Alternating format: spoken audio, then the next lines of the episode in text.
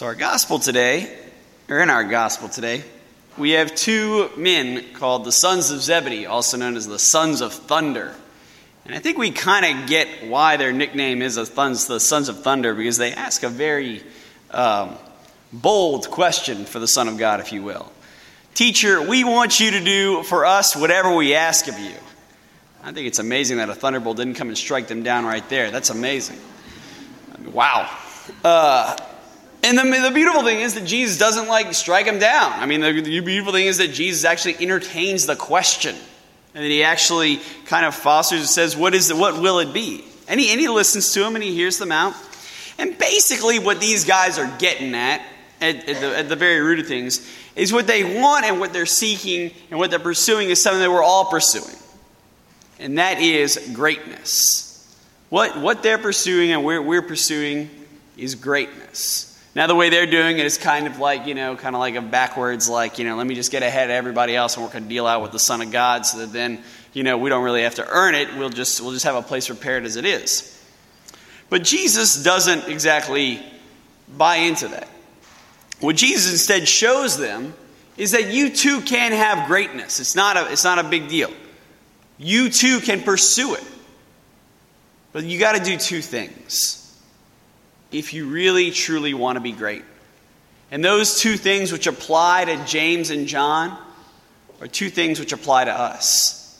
The first thing that we need to do, according to the Son of God, in order for us to be great, is to be people who know how to suffer. People who know how to suffer. Now this is this is kind of an odd thing to hear about, and I think like but I think it's something that needs to be addressed. We often talk about suffering in, in Christianity and suffering Catholicism, and I think we get it all wrong whenever we do. I think often whenever we talk about suffering, we kind of kind of like get this like this like dark mentality. If we want to suffer well, we've got to like be really upset with our lives, like you know, all of a sudden like you know become like like I don't know like like a gothic person, like you know, start like you know, putting like wearing like black makeup and stuff like that, and like you know, hissing at people. Like that's not the Catholic version of of God of, of, of suffering. We're not here to just sit around and like drag everybody down. No, that's not the idea of suffering at all.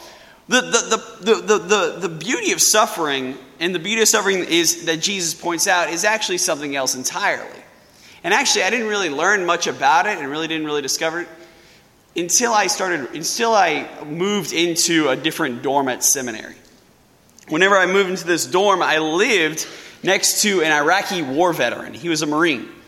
And one day, after, after kind of talking with him, he started disclosing all the stuff that he went through in Iraq and kind of all the suffering that he experienced. And it was fascinating. The guy had like several near death experiences. At one point, a bullet from a sniper rifle came and hit him, like hit, not hit, hit the, the windshield of his Humvee and stopped right there because by the grace of God, the windshield was bulletproof. But had that windshield not have been, he'd have been dead on the spot.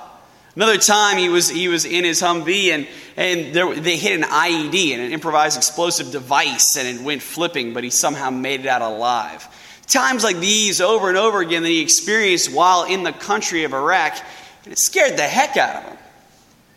But one thing that I found was so fascinating about his explanation of these sufferings, his explanation of war, was that as he was being shot at, as he was being blown up, he told me he never felt so alive in his life. He never felt so, so much thrill, so much vigor, so much excitement. Because at those moments, after he had realized that the bullet was stopped, after he realized that the bomb didn't get into the cabin of the vehicle, after he realized that he wasn't going to leave Iraq in a body bag, he realized that he was alive that he had maintained and received the gift of life, that he had another minute to live, that he had another second to live, that he had another day to live, that he could keep going, and that his life wasn't cut short like that, and that he could continue on. He said it was like for the briefest of moments, it was an exhilarating feeling because all of a sudden he recognized for the briefest of times that he had the gift of life that he had something to live for because he didn't deserve to live at all. And I think that's what suffering is. I think that's a purpose that God gave us suffering for.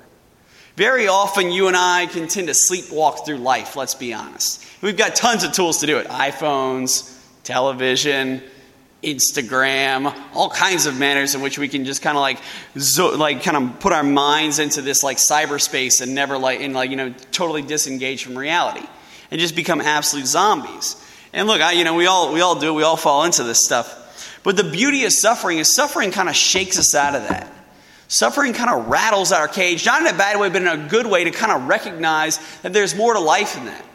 If you will, and I like this and I, and I stand by this analogy, suffering is kind of like God's spiritual alarm clock for us.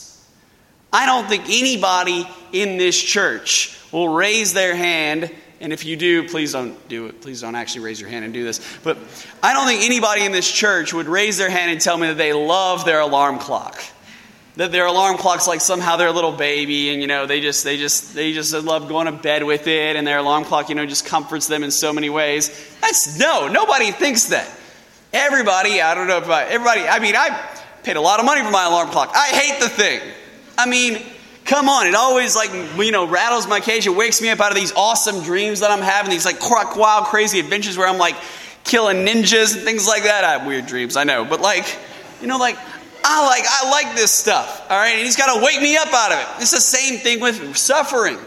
Suffering's constantly waking us up out of our fake fantasies, out of our little dream worlds, out of our kind of like zombie land that we can tend to get into. And as much as we hate it at the moment, that it's going through, later on we come to thank it for its existence. Kind of like the alarm clock. We can't stand the fact that it's going off. But by the fact that we made it on time to our class, or maybe just about five minutes late, you know what I'm saying? Or like, you know, just like the, by the fact that we were kind of somewhat close, by the fact that we, we were even up, we actually begin to appreciate the fact that it was there. And that's what suffering is meant to do. Suffering is meant to wake us up. Suffering is meant to open our eyes. But the only way for us to allow suffering to do that is if we suffer well. If we suffer well. If we're constantly running from suffering, if we're constantly running from difficulty, if we're constantly running from our crosses, our burdens, our responsibilities, then suffering will drive us crazy. Our dreams, our fantasies that, that, that, we, that we go through whenever we're asleep, whenever we're zonked out, whenever we're not focused, become nightmares like that. And we live in these nightmares if we refuse to wake up, and they become worse and worse and worse and worse if we don't suffer well, if we don't embrace our cross, if we don't accept the fact that we are called to suffer, we are called to lay down our lives. And the way to do that, plainly, is through penance is through, is through voluntarily putting our body through some sort of mortification. I'll give you three penances just right off the bat. My three most hated penances, which mean I actually kind of like them. I'm kind of a sick person, I know. The three, the three penances. Number one, take a cold shower. You want to wake up, you want to like really like experience the, the beauty of hot air, you take a cold shower, you'll love it. I mean, man, it is, it is awesome. Take a cold shower. You'll appreciate hot water for the rest of your life. It's incredible. Next one, sleep on the floor. Uh, let's let me tell you something. We sleep pretty good as Americans. We sleep in nice, comfortable mattresses. A lot of us have Tempur-Pedic mattresses. It's pretty nice. But a lot of us kind of take these, this comfort for granted. And if you want to avoid that, just spend the night on the floor. You'll see how awesome your mattress is in no time. The other thing, too, and this is the easiest penance don't eat. Fast avoid food, and get hungry. You'll begin to realize how awesome food really is. What a gift from the Lord food can really actually be. And only then, whenever we really begin to shock ourselves and wake ourselves up with this penance, only then will I dare say that we will ever learn how to do the second thing. The second thing that Jesus asks us to do if we want to be great, and that is to serve. That is to serve. Men and women who serve, in my opinion, are very, very hard to come by. There's just not a lot of us out there. I, I mean, I, more, most often than not, don't even lump myself in that category. Because let's be honest, a lot of our acts of service tend to be something that we just kind of do for ourselves. They kind of just be modes or venues just to kind of boost our self esteem. It's very rare that we actually do real acts of service for the good of somebody else. It's very rare that we do good of acts of service with ourselves completely excluded. Very often, oh, excuse me, very often we tend to we tend to do acts of service just, just in, a, in a very narrow kind of mind. But what Jesus shows us is that the way to break out of that narrow mindedness is by first suffering well. Because what suffering well does, what embracing the, the issues and the cross of our life does, is kind of the same thing that the bullets and the explosions did for my Iraqi war veterans friend. My, my friend, my friend in, in, who's an Iraqi war veteran. They wake us up. And they begin to foster something deep down inside of us called gratitude.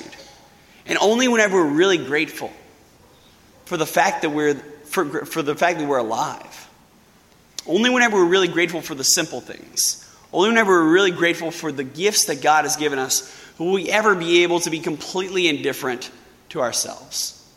Will we, ever, will we ever be able to look at somebody else and saying, you know what, I want you to have some of this joy? I want you to have some of this comfort. I want you to have some of this protection. The same protection that God gives me, I want you to know about. And that's why I'm going to serve you. That's why I'm going to give my life for you. Not so you can give something to me, because that's not service. Not so that I can feel good about myself, but so that you might just know a little bit on how much the Lord loves you. That's what it means to serve. That's what it means to lay down our lives. And that is probably one of the happiest ways you and I can ever exist. If you want to see men or women who've really suffered and served, look at some of the greatest saints on the planet. I'll give you three Mother Teresa. There is nothing, I don't think any woman in, the, in this past century has suffered more than Mother Teresa. Mother Teresa just forsake all luxury, forsake all riches, lived in a community with a bunch of other women, and she, I mean, God bless her. That's beautiful. And and gave her life for this for the purpose of, of serving the poorest of the poor. I mean, she she forgave just forsake it all for the purpose of the the poor. And yet, look at Mother Teresa. Look at a picture of her. And what you'll see is not a sad woman.